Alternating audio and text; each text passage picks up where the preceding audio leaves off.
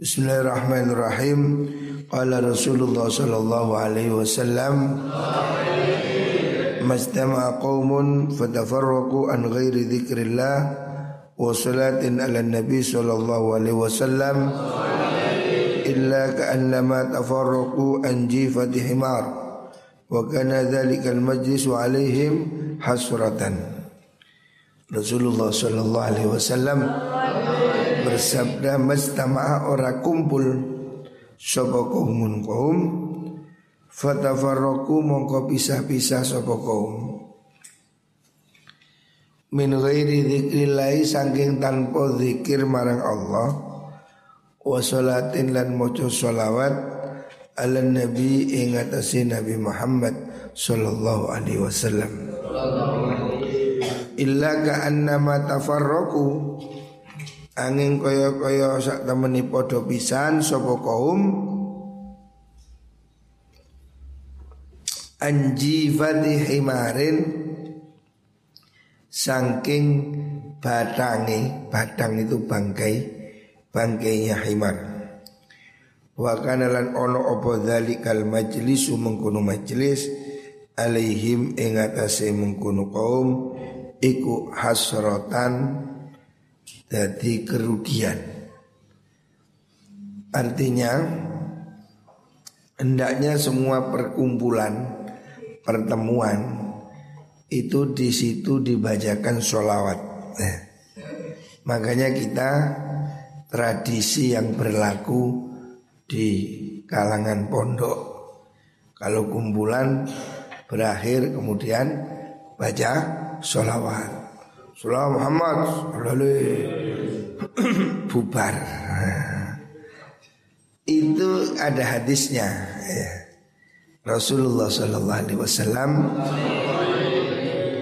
mengingatkan orang yang berpisah dengan tanpa berzikir menyebut sholawat pada kanjeng Nabi itu seperti orang yang habis berkumpul dari tumpengan berupa bangkai himar, bangkai keledai itu kan menjijikkan. Jadi pertemuan yang tidak diselingi dengan sholawat itu seperti pertemuan di atas bangkai. Artinya sesuatu yang jelek.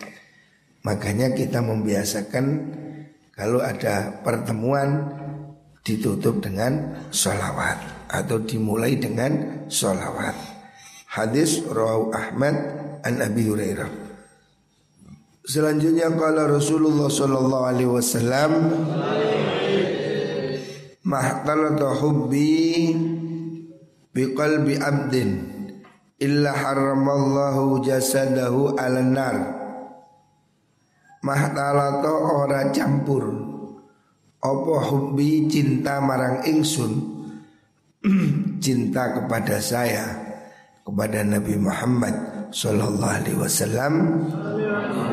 Bi qalbi abdin kelawan atine kawula. Illa harama angin ngaromaken sinten Allahu Gusti Allah. Allah mengharamkan jasadahu ing jasate wong ala nari ing atase neraka ya. Siapa orang mencintai kanjeng Nabi ya. Siapa orang di hatinya ada rasa cinta kepada Rasulullah Shallallahu Alaihi Wasallam, maka dia tidak akan masuk neraka. Ya. Tidak akan masuk neraka. Makanya kecintaan pada Nabi harus ditumbuhkan. Dengan apa? Pertama ya harus dengan mengenal Orang itu kalau tidak kenal maka tidak sayang Gak kenal Pertama harus dibangkitkan kenal kanjeng Nabi Makanya supaya kenal kanjeng Nabi Baca sejarah hidup kanjeng Nabi Dibaca di mana? Di mana-mana kitab banyak Termasuk di antaranya Yang menjelaskan Siapa Nabi Muhammad Sallallahu alaihi wasallam adalah kitab maulid seperti yang hari ini sering kita baca tiba maulid ya. Itu menunjukkan siapa kanjeng Nabi. Jadi kitab-kitab maulid itu sesungguhnya kitab yang mengajarkan tentang ciri-cirinya kanjeng Nabi. Makanya kamu lihat di ya yang paling populer itu apa? Tiba tiba kan sudah biasa dibaca. Wa kana sallallahu alaihi wasallam ahsanan nasi khalqan wa khuluqa wa hadahum ila ilal khairi turuqa. Kana khuluquhul Qur'an wa simatuhul ghufran. Itu kan isinya kan sifat-sifat kanjeng Nabi. Jadi kanjeng Nabi itu khuluqul Qur'an ahlaknya Al-Qur'an. Bagaimana kecil, bagaimana besar, bagaimana itu semua ada dalam maulid ya. Makanya membaca kitab maulid itu harus diiringi dengan memahami arti Supaya kamu tahu Kanjeng Nabi itu contoh Kanjeng Nabi itu lahirnya melumah napa murep Apa? Enggak kan Melumah napa murep Nah, ya apa? Menggurap eh, mbahmu itu menggurap. Kanjeng Nabi lahirnya bagaimana? Sajidan, syakiron, hamidan, annahul badru fi. Kanjeng Nabi itu lahirnya sujud, murab lawakmu. Ini loh, kamu baca kitab Maulid harus tahu artinya lahirnya aja sujud. Bagaimana Nabi kalau bicara? Wa idza takallama faka'anna durru yaskutu min dzalikal kalam. Nabi itu kalau bicara seakan dari mulutnya keluar mutiara. Saking sopannya, saking bagusnya ucapan Nabi. Seperti mutiara jatuh dari mulutnya. Itu loh akhlaknya Nabi. Wa idza khusima la yaskutu wala yujawib. Nabi itu kalau di maki orang diem nggak jawab. Jadi semua sifat Nabi itu diterangkan dalam kitab-kitab Maulid supaya kita ini dengan mengadakan Maulid lebih mengerti kepada siapa itu kanjeng Nabi. Makanya selalu dibacakan Maulid. Nah tujuannya itu untuk menciptakan cinta pada kanjeng Nabi. Coba bayangkan kanjeng Nabi bagaimana akhlaknya, mulianya dan cintanya ya. Cintanya Nabi pada manusia ini. Sehingga nanti semua manusia ini yang mukmin akan mendapat syafaat pertolongan dari kanjeng Nabi. Loh seperti itu loh Supaya kita ini cintai Allah kanjeng Nabi Mencintai kita Ya Allah kanjeng Nabi itu Sedemikian Supaya kita itu semakin tumbuh cinta pada kanjeng Nabi. Siapa mencintai Nabi tidak akan masuk neraka. Tidak akan. Kita-kita ini semua harus mencintai kanjeng Nabi. Tapi yang dimaksud cinta ini ya konsekuen. Orang mencintai itu pasti mengikuti. Kalau kamu mencintai Arema, itu masang sepanduk, kau si Arema, gelangi Arema, sal Arema. Karena kamu mencintai, kamu pasti mem memuji dia, mengingat dia, membanggakan dia. Seperti itu harusnya kamu lakukan pada kanjeng Nabi. Kamu harus selalu baca sholawat dan mengikuti Nabi bangga menjadi umatnya kanjeng Nabi. Nah kamu ngaku cinta tapi oh meler-meler. Kalau cinta ya manut kanjeng Nabi bagaimana? Sholat jamaah, suka ngaji. Itu yang disukai oleh kanjeng Nabi. Kamu kalau cinta orang pasti kamu ikut dia. Kamu senang artis, pasti kamu ingin niru dia. Kalau kamu cinta kanjeng Nabi, kamu harus ingin meniru kanjeng Nabi. Sebab Nabi itu uswatun hasanah. Ayo dicontoh ya. Kalau kita mencintai Nabi, insya Allah kita besok akan bertemu dan berkumpul dengan kanjeng Nabi dan tidak akan masuk neraka. Amin Allahumma amin. Rawahu Abu Nuaim an Ibnu Umar.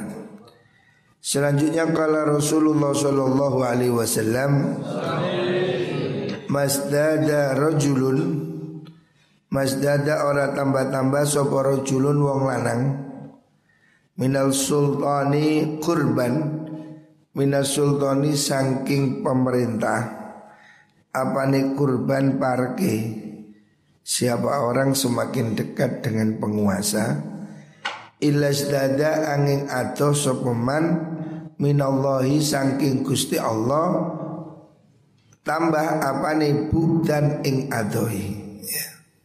orang ini semakin dekat penguasa semakin jauh dari gusti Allah. Lu kok begitu? Apakah nggak boleh dekat dengan pemerintahan yang tidak boleh itu dekat dalam arti ngatok. Ngerti ngatok? Ngatok. Menjilat. Ya. Orang yang dekat pemerintah dan bertindak sebagai penjilat Itu tidak disukai Allah. Karena dia akan membenarkan semua yang dilakukan pemerintah. Dan pemerintah ini kan tidak semuanya benar.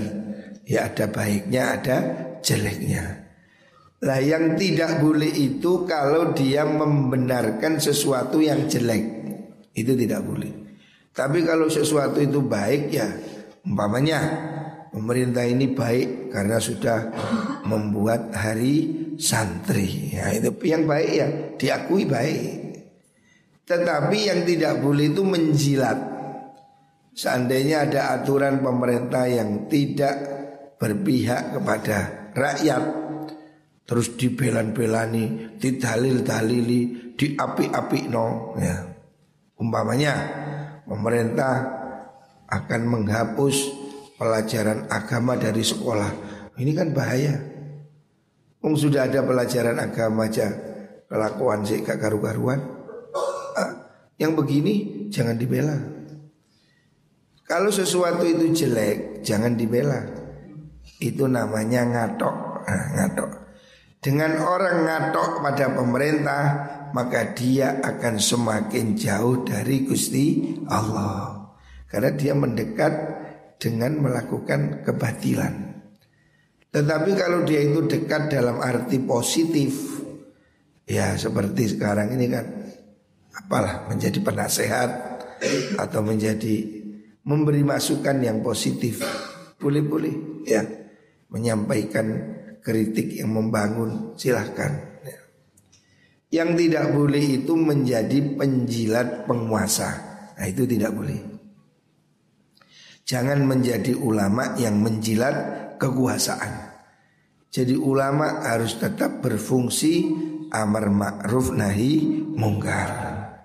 Walaka surat dan orang jadi ake opo adba'uhu Piro-piro pengikuti man Illa surat angin dadi akeh Sopo syayatinuhu piro-piro setaniman Semakin banyak pengikutnya Semakin banyak setannya. Maksudnya apa nih? Banyak orang yang tertipu dengan banyaknya pengikut Menjadi GR hmm, Santri saya banyak. Mau dia rumongso hebat. Jamaah saya banyak penggemar saya banyak. Itu tidak boleh ya. itu sering kali membuat dia menjadi sombong ya. dan sering kali itu membuat dia tidak ikhlas takabur ya. Makanya jangan bangga dengan banyaknya pengikut. Kita ini santri akeh santri setitik harus sama.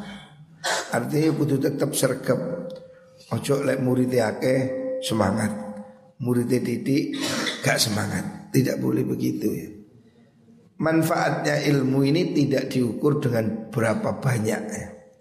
Tetapi berapa berguna Bermanfaat Walaupun santri ini sewu Tapi temwambeng kalau sing kena Mungkin lebih baik santrinya satu tapi jadi Gak gampang rek Ngiu santri gak gampang Nabi Khidir Dua santri situ jenengi sapa?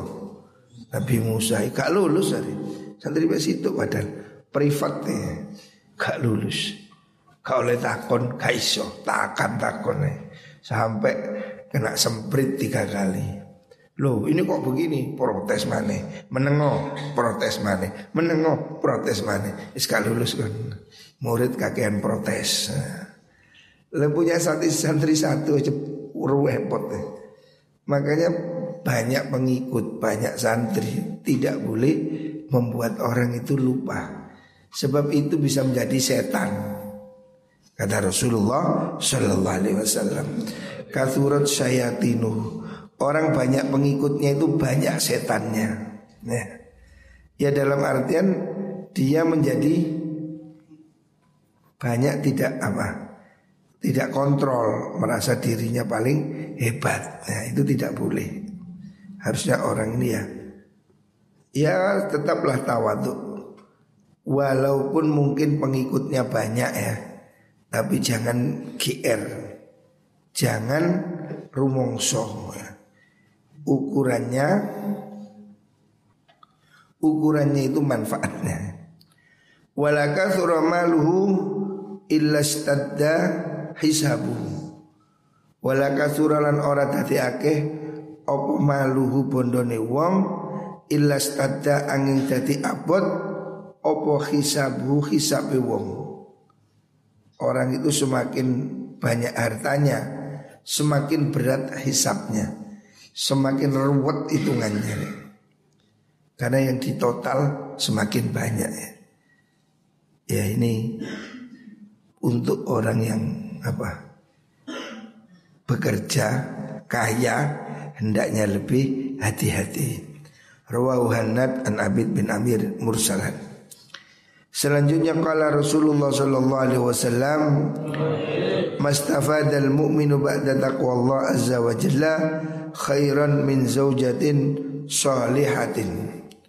Mastafada orang Arab faedah sopo al mu'minu wong mukmin ba'da taqwallahi sausi taqwa maring Allah azza wa jalla khairan ing perkara kang luwih bagus min zaujatin timbang bojo waton solihatin kang solihah.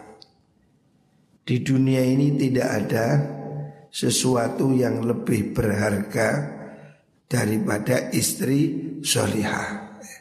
Setelah takwa orang diberi hati yang takut pada Allah. Setelah takwa Allah yang terbaik adalah istri solihah. Jadi istri solihah ini penting. Rek. Bukan sekedar istri pinter Kamu cari istri pinter Ya kalau tidak solihah ya Nambah musuh Bujumu pinter Tapi gak manut pendino debatan terus Kok ini? Lah kok ngono? Ya cung ini, ya cung ngono Gak turu-turu debatan terus gak mari-mari Ruwet ya Carilah istri yang solihah Istri pinter buahnya rek Oh sarjana saya kisah biuk ya.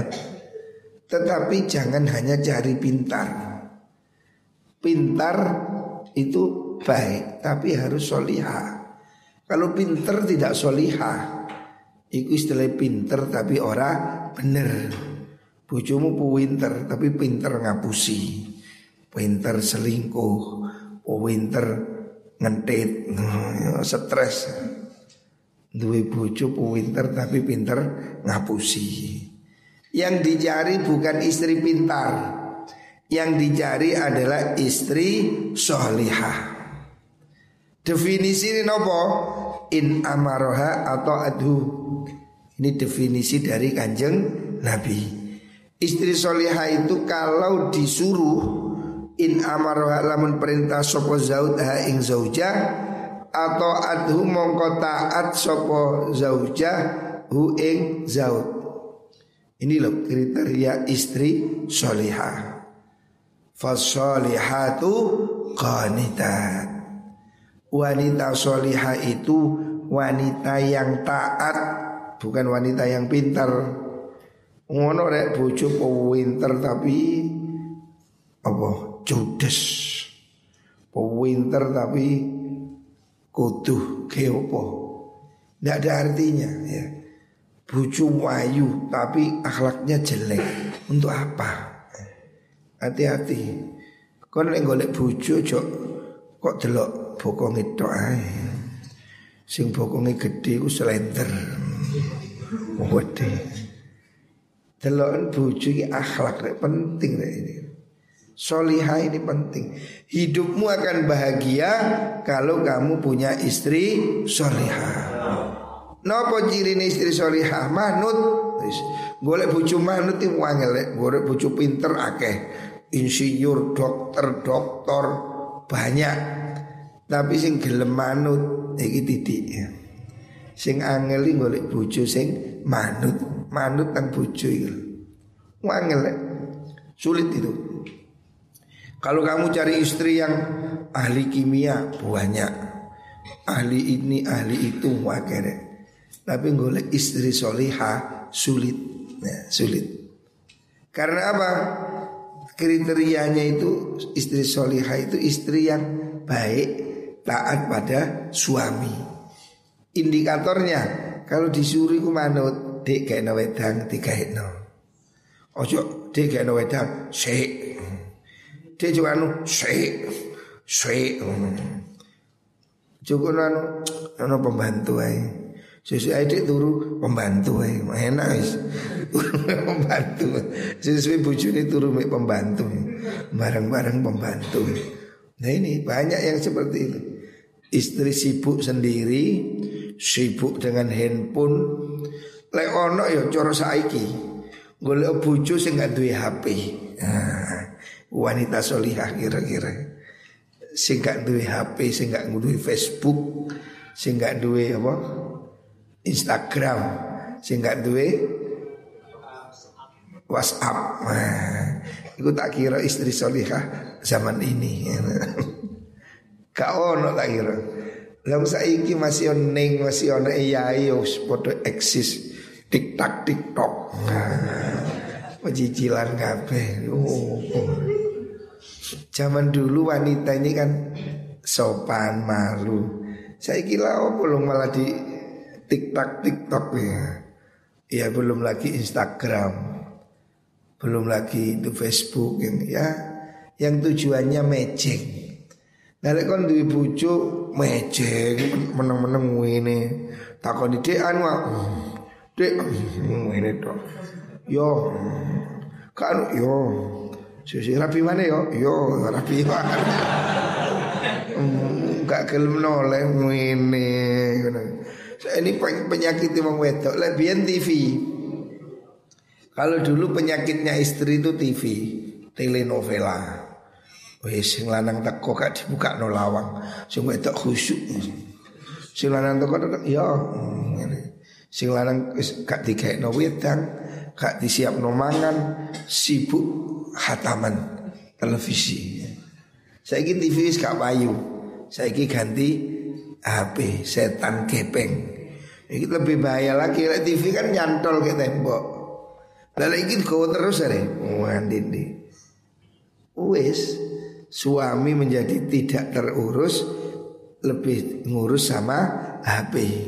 Dijeluk bojone gak noleh. Tapi lo ting dong undang lo apa Like. Ono like kupu. Tapi lah bojone nyeluk eh lebih penting HP. Ini penyakit zaman modern nih. Sehingga suaminya terbengkalai. Anak ceblok ya karo Makanya ini kriteria istri solihah ya. Kalau Nabi dulu simpel Istri yang taat pada suami Kalau disuruh patuh Kalau hari ini Yuk kan duwe HP kira-kira karena HP itu membuat banyak istri tidak patuh pada suami. Wa inna dzara lamun ningali sapa zauda ilaiha maring zauja Sarrathu mongko bungahaken sapa zaujah hu ing zaud. Ini kriteria istri solihah yang kedua. Kalau dilihat itu menyenangkan. Diwasnai gak mencucu ini. Wong wedok tipe ning lek gak dikai dhuwit lek dikai dhuwit. Dadi bendina kudu dipancing dhuwit. Ini bojo apa ya bojo materi. Kalau bojo sing lek diwasno nyenengno. Ya. Artinya menyenangkan dari apa? Ya memang penampilannya baik rapi Perempuan-perempuan ini harusnya rapi itu di depan suami. Bukan kalau mau ke pasar rapi. Lek kati ketemu bojone daster bolong. Mari ngono ambune PPO Remason. Lek nang pasar Rexona. Lek ketemu bojone Remason. Gak menarik belas. Ini keliru. Hendaknya istri itu tampillah semenarik mungkin, tapi untuk suami, bukan untuk ke pasar. Ya. Dan menarik dari apa? Kelakuannya. Lemah lembut tutur katanya. Niki penting ya. Masih pinter judes. Moh. Dek kalau moh. Pemane bengok-bengok mak koyo koyo herder wis bojone ora ora ayem blas ya. penting istri solihah ini. Makanya ini kriteria cari istri solihah ya. Yang pertama patuh pada suami. Patuh selama tidak maksiat ya. Yang kedua bersikap menyenangkan. Menyenangkan ini kan dari perilaku terlihat. Orang itu kalau menyenangkan yo ikhlas kan lho. Ono wong tapi ngladeni tapi gak no Wani juga no wedang. Oh, tangan kiwa ini. Tudunjal no. Hmm. Ngakai sekum padoken. Yo loro kan. Bojo ora ngasem Tingkah laku ini kan penting, servisnya itu. Lalu yo Ono ya sing wedok ya gelem masak tapi nyelkit. Eh mangano, jadi entekno anakmu durung. Cokoy kucing, ngono ngono yo. Enggak keimangan tapi ambek ambek mencoco. Nah, makanya ini Nabi memberi kriteria yang kedua. Istri itu carilah yang menyenangkan. Kalau dilihat menyenangkan ucapannya, tindakannya, penampilannya. Yang ketiga wa inna dhara Beli ilaiha saratu kalau dilihat itu menyenangkan wa in aksama alaiha abarathu wa in aksama lamun supoto sumpah sapa zaud alaiha ing atase mengkono mar'ah zaujah abarathu abarathu mongko nglestarekaken maksudnya Beginilah abaratu itu. Sopo zauja ing zaud. Kalau suami itu umpamanya mengatakan demi Allah kamu jangan melakukan ini. Demi Allah saya tidak rela kalau demikian. Istri itu abaratu melaksanakan, nggak tekno, gitu. Abaratu mesti memperhatikan sumpahnya. Artinya suami itu kalau sampai sumpah itu kan berarti suatu yang berat loh. Demi Allah saya nggak mau kamu begini begini. Demi Allah saya kamu saya ingin kamu begini. Maka ketika istri mendengar suaminya sampai bersumpah seperti itu, menekankan maksudnya satu hal melakukan atau meninggalkan dia mematuhinya. Gak tekno mundur. Eh, artinya dia sungguh-sungguh patuh pada suaminya. Wa in anha nasuhatu fi nafsiha wa mali Wa in ghabat lan lamun lunga Ughaba lunga sapa zaud anda sanging mengkono zauja nasohathu. Mongko ngersaaken bagus nasohat itu maksudnya dia bersikap baik. U ing mengkono zaud fi nafsiha ing dalam awak ne zauja wa malihi lan pondone zaud. Artinya yang ke, yang keempat kriterianya itu menjaga amanah. Kalau suaminya pergi ya dia akan menjaga amanah. Nah sohadhu itu dalam artian dia akan menjaga amanah. Dia tidak selingkuh dalam dirinya ya. Nasohatu fi nafsiha dia tidak melakukan perbuatan tercela wa malihi dan dia juga menjaga hartanya suaminya. Artinya jangan kalau suaminya nggak ada terus duit dintip, dicokok atau ditilep atau menggelapkan kekayaan suami itu tidak boleh. Nah ini kriteria istri solihah ya yang disebut oleh Rasulullah Shallallahu Alaihi Wasallam bahwasanya sesuatu terbaik yang dapat kita peroleh di dunia itu adalah istri solihah. Setelah takwa Allah itu istri solihah. Jadi kedudukan mempunyai istri solihah itu tinggi.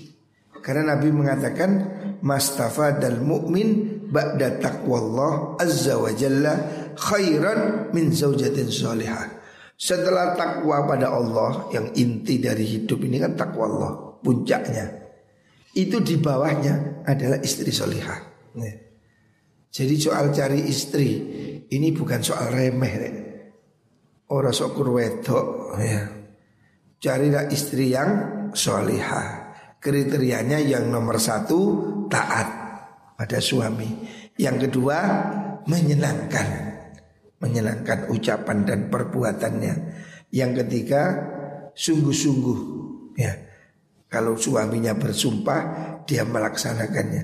Artinya dia menjalankan apa yang ditekankan oleh suaminya. Yang keempat dia bisa menjaga amanah. Jaga dirinya kalau suaminya pergi jangan sampai masukkan tetangga. Itu namanya nopo selingkuh. Dan dia bisa menjaga harta suaminya. Tidak boros, tidak menyia-nyiakan. Muka-muka kabeh diparingi istri solehah. Tapi kamu juga harus jadi suami yang soleh. Kalau kamu soleh istrimu soleha. Yo gak iso awakmu gak soleh boleh bucu soleha. Yo angel. Jadilah kamu suami yang soleh supaya kamu juga punya istri soleha. Wallahualam.